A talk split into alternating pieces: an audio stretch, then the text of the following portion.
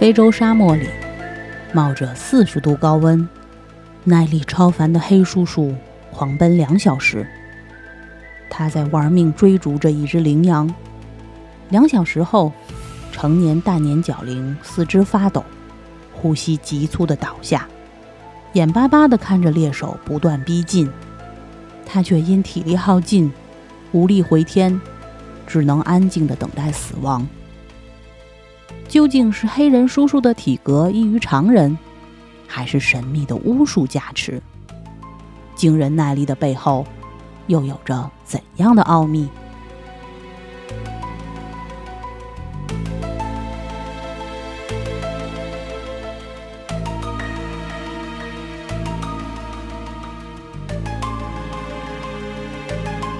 各位听众，大家好，我是九哥爱思考。欢迎收听这一期街头实用技术精选，走进科学。黑叔叔跑死羚羊之谜。好了，那一段定场诗，既不是传闻，也不是谣言。这个是 BBC 的一个纪录片，叫《The Life of Mammals》里面的一段精彩的剧情。事情就发生在非洲的原始部落，名字叫诺马村。BBC 用镜头记录了布希族人利用侦查和耐力狩猎羚羊的全过程。这个节目是有出镜主持人的。那跟着主持人呢，节目拜访了村子里最有经验的四位猎人。第一位是最强侦察兵，叫千里眼乔瑟夫；第二位是全村最强 ADC 神射手法尼；还有一位叫图卡。他是村里最年长并且经验最丰富的生存专家。最后一位呢是叫肌肉硬汉乔纳斯。这其中，神射手法尼是死亡狩猎的核心人物，相当于这个非洲 F 四组合里的道明寺。他是敢于和猎物进行死亡赛跑的男人。这四名猎手承担着为诺马村四十多个男女老少提供动物蛋白的艰巨任务。名副其实的全村的希望。一般情况下，布希族人的狩猎其实更依赖技巧，毕竟长途追逐会消耗巨大的能量，甚至可能因为身体过热脱水而死。而且，这种长途长距离的死亡狩猎，即使人没死，也浪费了宝贵的体能，使后续的狩猎变得更加困难。所以，对非洲 F 四而言，死亡追逐绝对不是首选的方式。并且只在雨季才可行，因为只有在雨季的时候，地表湿润，才能留下清晰的猎物足印。那如果是旱季的话，甚至连足印都留不下，就不可能追踪成功。新的一天清晨，四位猎人在草地里发现了大型动物的足迹，因为夜里下雨到五点才停，但是这些足迹却并没有被雨水冲刷过的痕迹，那就意味着它非常新鲜。猎物还没有走远，通过足迹，还有叶片上的露水，包括蜘蛛网的重建情况，侦察兵乔瑟夫锁定了动物的信息。这是一头两小时前经过的雄性大羚羊，但是追踪并不太顺利，大羚羊的足迹在一片茂密的丛林里就消失掉了。于是千里眼进入了玄学预测的环节。这一段就非常的玄幻啊，有点像我们那个跳大神，嗯，像某种灵魂附体一样的。但是仔细观察呢，它其实使用了一种方法，就是它从动物的这个视角去判断大羚羊逃跑的方向。这个其实也是非常有效的。结果他们真的在一点六公里之后又重新找到了足迹。狩猎的关键是用弓偷袭。布希族人的弓非常简陋。加上体型瘦小，弓箭本身其实没有太多的杀伤力。不过，他们会在箭头上涂上一种虫子体内的神经毒素，一旦射中猎物，毒素就可以降低猎物的奔跑速度，最后只需要完成简单的追踪，就可以收获到一头猎物了。现在好不容易接近了目标，但是正好赶上风向忽然变成了顺风。羚羊是一种嗅觉非常非常敏锐的动物，那这一下变成顺风，人的气味就会被察觉。当神射手法尼正要接近猎物的时候，突然羚羊就受惊，闻到了人的气味之后立刻逃跑。法尼在慌忙中射出一箭，并没有射中。这一次狩猎彻底失败了，这也就意味着一天的努力白搭。打猎失败就意味着家里的女人孩子要挨饿，所以他们只好再一次出发。这一次的狩猎近乎相同的开局，一头条纹羚羊在三个小时前留下了足迹，但这次的风向有利，是逆风。逆风的时候，猎物就不容易觉察到人类的气味。经过追踪，法尼接近了那头条纹羚羊。在他从草丛里匍匐前进，接近猎物的时候，拉弓射箭，射中了。接下来，猎人们不需要追逐猎物，因为虫子的毒素最终就能杀死它。那如果现在紧逼不舍的话，反而会让猎物跑得更远，消耗体力。可是半小时之后，法尼与其他人会合，却得到了一个坏消息：他们在地上找到了法尼射出的箭。这也就意味着箭头其实被羚羊给甩掉了，羚羊并不会被毒死。法尼又一次失败了，太难了。他现在只剩下一个方法，那就是死亡追逐。而死亡追逐一旦开始，就没有回头路了，要么累死，要么满载而归。回头来看我们的非洲道明寺法尼，身材修长，体型轻盈。只有七十二斤，是绝对的长距离奔跑好手。法尼追逐羚羊的目的是不让它休息，利用炎热的天气杀死羚羊。但是大家可能都会想到这个问题：要说炎热，对追逐羚羊的法尼来说也是同样残酷的，而且人体更为脆弱，体温只需要上升几度，人就会死亡。这个时候，人高马大的纪录片主持人跟着法尼跑了半个小时。就因为体温过高，不得不放弃了，一直用大桶往自己的身上浇水，而且看见他的裤子全部都湿透了。这时候的气温已经接近四十摄氏度，整整两个小时，并且是在一天里最热的中午，法尼都是在奔跑中度过的。猎人小队剩下的成员循着足迹一路追踪。火百科图卡从足迹中也看到了法尼和这只条纹羚羊都已经快支撑不住了。又找了好久，猎人们才找到了法尼。法尼站在倒地的条纹羚羊旁边，他赢得了这场没有硝烟的战争，也获得了食物和生存下去的权利。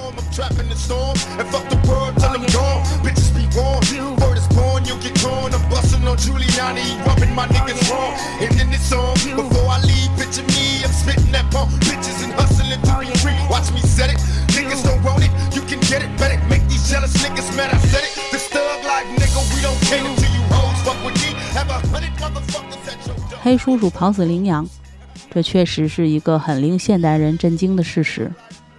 另一个更令人震惊的事实是，这种狩猎方式其实很常见。除了刚刚提到的布希族人，墨西哥的原住民塔拉乌马拉人也常常是把鹿累瘫，再直接用手掐死。他们每天能跑八十到一百三十公里，所以也被誉为奔跑族。而澳大利亚北部的土著则因对袋鼠穷追不舍而闻名。在没有远程狩猎工具的情况下，猎人们偶尔还会恢复这种死亡狩猎。西伯利亚的科利夫家族也是这样的。这种狩猎当然不是一个劲儿的满跑，其实它也是讲究技巧的。和非洲 F 四一样，猎人们主要选择跑走结合的方式。猎物在危机关头下会以最快的速度逃跑，但是这种高速的状态并不能维持太久。狂奔一段时间之后，他们就需要放慢脚步、休息、降低体温。而当猎物停下休息时，猎人就会追逐上来。也就是说，你奔跑的时候，我慢慢的在后面跑；等你休息的时候，我冲过来。这样你休息不了，又继续跑。然后你跑的时候，我再走一走，追踪一下。只要把你跟住，别跟丢。然后等你要休息的时候，我再去追你，让猎物没有喘息的机会。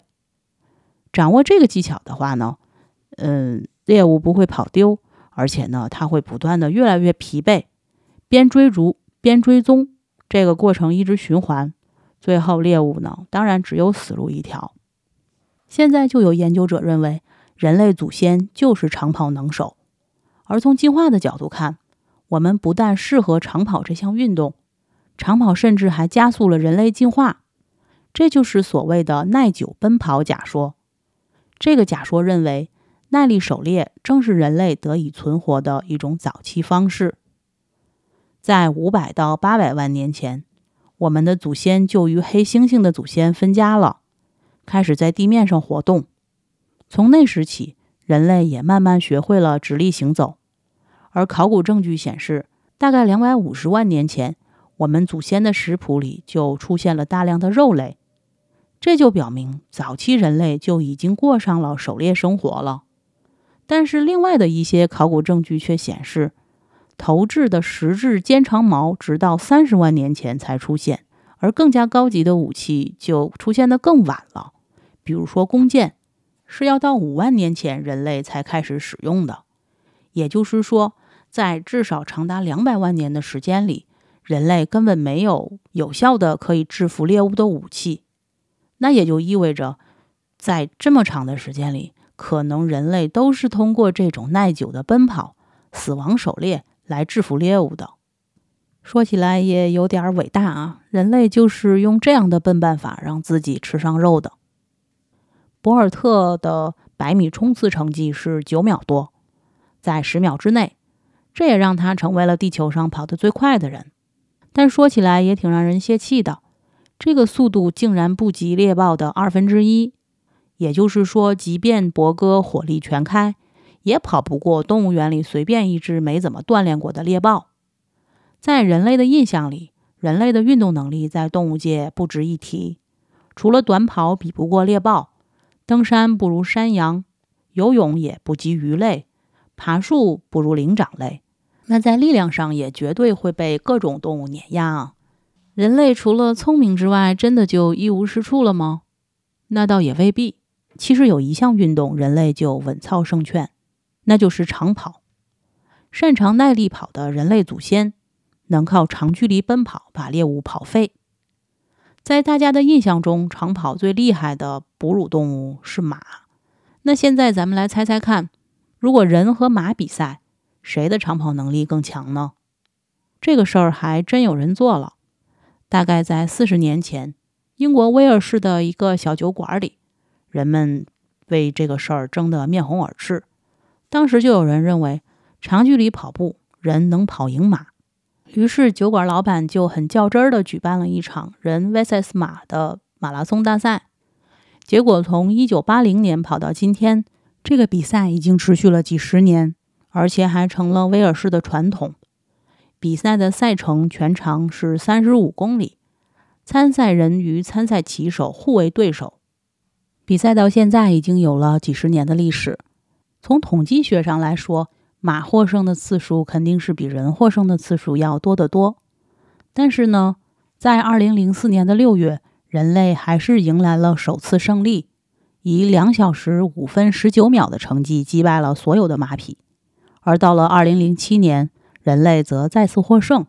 回顾整个比赛历程，其实人类和马之间的成绩差距也不是特别大，平均下来，最快的马也只比最快的人领先了十几分钟而已。而且需要注意的是，全长三十五公里的赛程还不是人类的极限，但如果让马跑这么长距离，就很容易造成损伤了。例如，就在这个威尔士人马大赛中，马匹就有专门的十五分钟兽医检查时间。说回人类，普通的马拉松比赛全长就已经是四十二点一九五公里了。除此之外，我们还有各种赛程长的变态的超级马拉松。世界上最长的马拉松赛也叫超越自我三千一百英里跑挑战赛，全程大约是四千三百四十五公里。这项超级马拉松的标准是五十一天，算下来选手平均每天就要跑九十六公里。一般每天休息六小时，而且参加的人还不少。其中最快的选手只用四十天九小时六分二十一秒就完成了赛程，也就是说，他每天都需要跑一百零六公里，而且连续跑了四十一天。这就意味着人类在速度上的劣势，很大程度在慢速长跑的能力上被弥补回来了。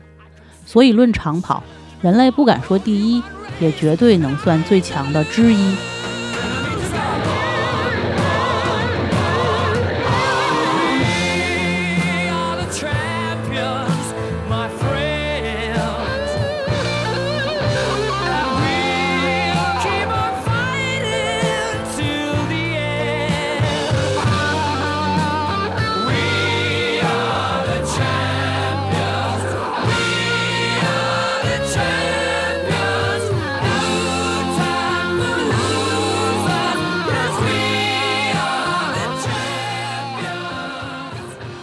当然，对于耐力狩猎，人类的身体结构也提供了巨大的优势。二零零四年，哈佛大学的人类学家便发表了一篇名为《生而能跑》的论文。文中除了详细描述早期人类耐力狩猎的重要性以外，还列举了一系列适应长跑的人类身体的特征。首先，散热问题几乎是长跑最大的障碍，但我们在跑步过程中却很少会为发热而烦恼。这是因为人类有着所有哺乳动物都羡慕的散热系统，体表无毛，而且大量出汗。人类一小时最多可以排出三升的汗液，长跑三小时就会蒸发掉体重百分之十的汗水。体表大量的汗水其实相当于一个水冷装置，可以把热量带走。所以说，只要补充足够的水分，人类其实几乎不愁会过热。此外，体表无毛也是一大优势。有科学家推算过，如果原始人有浓密的毛发，并且覆盖全身，那么在四十度的高温下，他们只需要奔跑十到二十分钟就会中暑。而反观大部分哺乳动物的散热就非常低效了，它们不但体毛很浓密，体表的汗腺也不发达，这就导致了散热能力非常有限。在奔跑的过程中，散热效率如果跟不上，就会导致体温急速飙升。我们回过头来看那头被布希族人追废了的角羚，其实就是因为身体过热，死机倒地的。除此之外，四脚动物主要靠喘气散热，而且无法在奔跑的同时通过喘气来散热。人类就不一样了，本身散热效率就高，而且还能边跑边用嘴巴呼吸。雪橇犬可以说是很能跑的动物，每天能进行超过一百公里的奔跑。但它能跑长途也是有特定条件的，仅限于在寒带的冬季。如果把比赛的地点换到赤道附近，那它们就很难完成这样长距离的奔跑。而实际上，雪橇犬在夏天的大多数时候都在休息，也是基于这个原因。人类除了散热好之外，还有着其他适应长跑的各种身体结构，例如我们就有着猿类没有的发达的颈部韧带，这可以帮助我们在奔跑时稳定和平衡头部。之前挺火的一个视频是有人把微型摄像机放在机头上，结果发现机头的稳定性并不输于稳定器，甚至可能还要更胜一筹。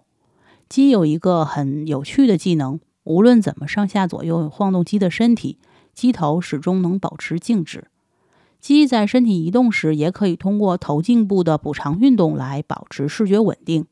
而人类的颈部韧带在维持头部和颈椎的稳定中，也发挥着类似的作用。斜方肌和小菱形肌通过颈部韧带将上肢肩带连接于颈椎，头夹肌通过颈部韧带将头部运动连接于颈椎，颈椎作为轴心。形成了一个复杂的稳定系统。仔细观察，能够发现，相对于其他动物，人类的脚趾指节还短得异乎寻常。有研究表明，这么短的脚趾对直立行走的用处并不大，但对长跑非常有利。光是脚趾长度增加百分之二十，受试者跑步的机械工作量就会增加一倍。而我们的肌腱也比猿类强壮。它就像弹簧一样，可帮助我们在跑步时储存能量，进而大大的节省体力。再如人类有适合跑步的身体比例，利于减震的足弓、较窄的胸腔与盆骨、发达的臀部肌肉等等。这些都是人类对跑步或者长跑的出现的适应性特征。近年来也有研究发现，人类甚至还有跑步高潮这一生理机制。想必提起长跑，大家内心还是拒绝的。毕竟在体育课体能测试的恐怖还历历在目。但实际上，很多有长跑经验的人都会注意到一个现象，那就是跑的时间长了以后，后半段的路程不会那么吃力。甚至还有飘飘然的快感。原来，人类在半小时左右的有氧跑后，大脑内啡肽的释放就会增加，这给跑步者带来了心快的感觉，并对消除负面情绪有一定效果。当然，对于耐久奔跑假说也有不少反对意见，其中最主要的便是耐力狩猎的风险很高，一旦狩猎失败，自身消耗的能量就是一个巨大的损失。但无论假说在人类进化历程中是否成立，我们至少正视了自身奔跑的潜能。人类不单只有一个聪明的脑子，还有一具适合长跑的躯体。那今天这期节目就先到这儿，我先去跑一会儿，捉不到羊，看看能不能捉一只鸡回来。